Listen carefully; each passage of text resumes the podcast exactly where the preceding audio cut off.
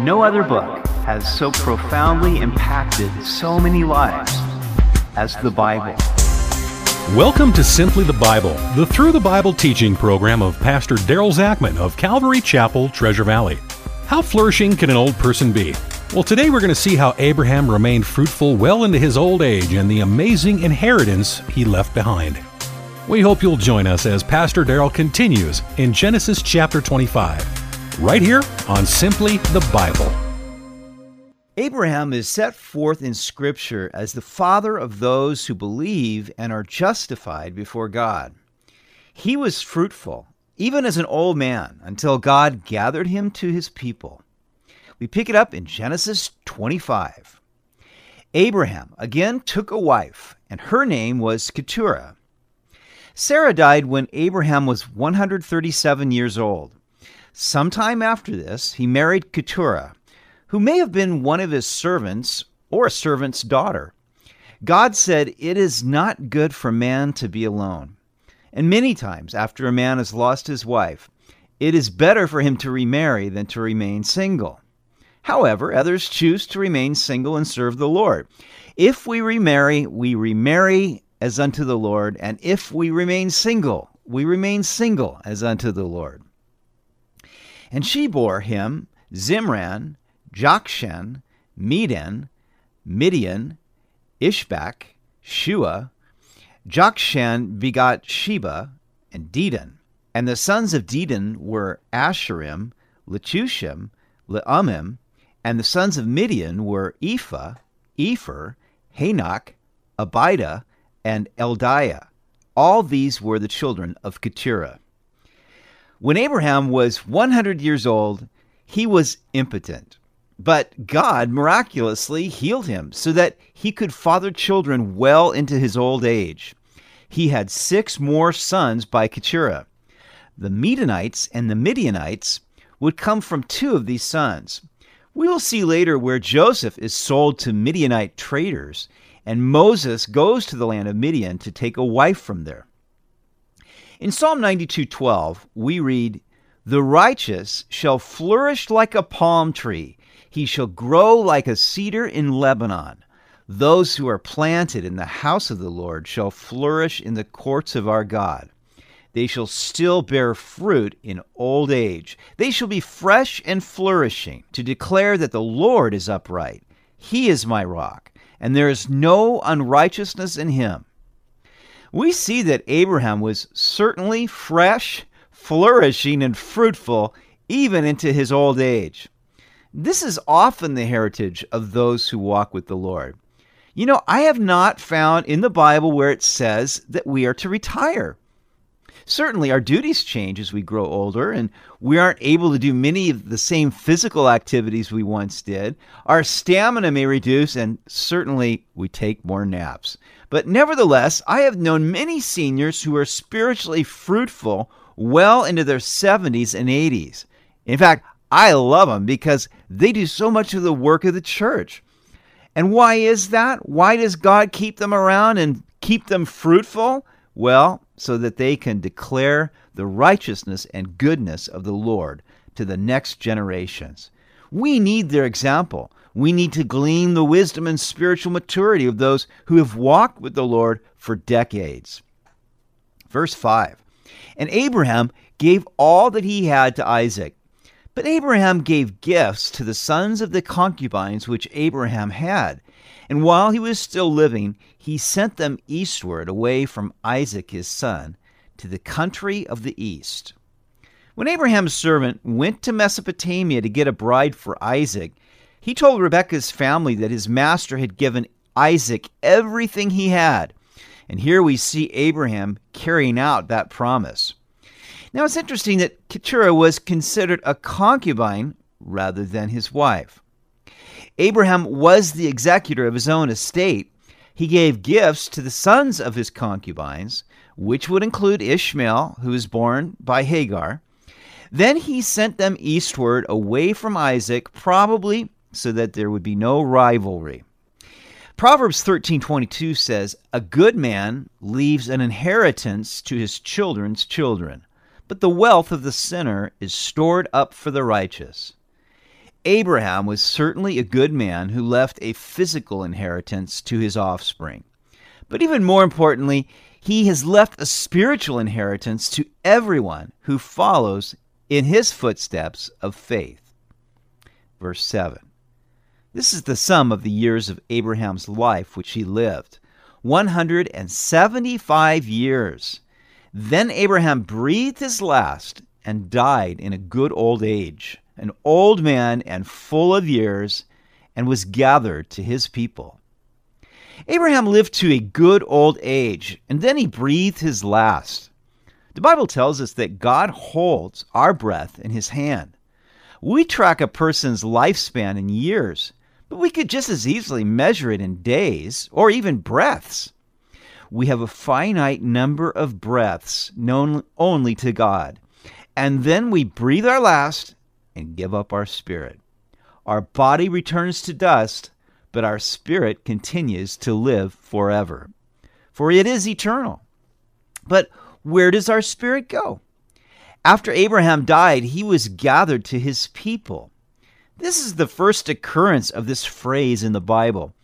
It does not mean that Abraham was buried in the family tomb, for at that time Sarah's body was the only one in the cave of Machpelah. The phrase must have a spiritual connotation, meaning that Abraham's spirit went to the realm of the dead.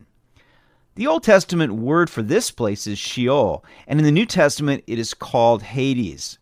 This was the temporary home of the spirits of the dead awaiting the resurrection. Now, Jesus indicated that it was divided into two sections, separated by a great gulf. Those who died in faith were in the place of blessing known as paradise, whereas those who were lost were in the place of pain.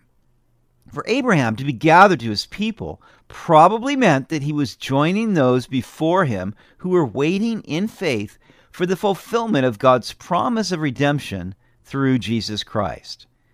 We believe that Jesus emptied the paradise portion of Hades when he returned to heaven in glory. We read in Ephesians 4 8 through 10 When he ascended on high, he led a host of captives and he gave gifts to men. In saying he ascended, what does it mean? But that he had also descended into the lower regions, the earth. He who descended is the one who also ascended far above all the heavens, that he might fill all things. From that time onward, for those who die in the faith, to be absent from the body is to be present with the Lord. However, those who are lost continue to go to Hades, where they will await the resurrection that precedes the judgment of the great white throne. One day you will be gathered to your people. If God's people were your people in life, then you will be with them after death in the home that Jesus is preparing for you. However, if believers in Christ are not your people, then you will be gathered with the crowd that is going to hell. If you're still breathing, it's not too late to change your destination by turning from your sins and believing in Jesus Christ, who died for you and rose from the dead on the third day. But don't wait too long. The great deception is that you will give your life to Christ when you are older. But the truth is, most people die the same way they live. One day, you know not when, you will breathe your last, and then it will be too late to change your mind. That is why the Bible warns us today, if you hear his voice, do not harden your hearts. Verse 9 And his sons, Isaac and Ishmael, buried him in the cave of Machpelah, which is before Mamre, in the field of Ephron, the son of Zohar the Hittite, the field which Abraham purchased from the sons of Heth. There Abraham was buried, and Sarah his wife. While Isaac and Ishmael had been at odds when Ishmael and Hagar left, Abraham's two sons came together to bury their father. Isaac would have been 75 and Ishmael 89. Jacob and Esau would have been 15 years old, no doubt having the opportunity to know their grandfather Abraham before he died. Verse 11 And it came to pass, after the death of Abraham, that God blessed his son Isaac. And Isaac dwelt at Beer Lahairoi. It is marvelous when a person's faith is handed down to their children. Cindy and I have two children, and we are greatly blessed that both love the Lord and serve in ministry. Now they attend our church with their spouses and children. I am convinced that there is nothing more important in life than to pass on a spiritual legacy to our children and grandchildren. If we can bestow the blessing of the Lord upon our posterity, we have done well, both now and forever. Isaac lived in Beer Lahairoi, which means well of the one who lives and sees me. It was the place where Hagar met the angel of the Lord, who we believe was Jesus, as she was fleeing from Sarah. We know that there was a natural spring there, and it seems to have been one of Isaac's favorite places to live. Verse 12. Now, this is the genealogy of Ishmael, Abraham's son, whom Hagar the Egyptian, Sarah's maidservant, bore to Abraham. And these were the names of the sons of Ishmael by their names according to their generations. The firstborn of Ishmael, Nebajoth, then Kedar, Adbeel, Mibsam, Mishma, Dumah, Massa, Hadar, Tema, Jetur, Naphish, Kedemah. These were the sons of Ishmael, and these were their names by their towns and their settlements, twelve princes according to their nations. God had told Abraham that he would bless Ishmael and make him fruitful, and that Ishmael would give birth to 12 princes. Now we see that everything came to pass just as God had said. God kept his promise to Abraham and multiplied Ishmael exceedingly. We can count on God to keep his promises to us just as he has said. Taking God at his word is the essence of faith. Verse 17 These were the years of the life of Ishmael. 137 years, and he breathed his last, and died, and was gathered to his people. They dwelt from Havilah as far as Shur, which is east of Egypt, as you go toward Assyria. He died in the presence of all his brethren. Now, if Abraham being gathered to his people means that he was gathered in death with those saints that were awaiting the promises of God, then Ishmael being gathered to his people would be an indication that he also believed in the God of his father Abraham.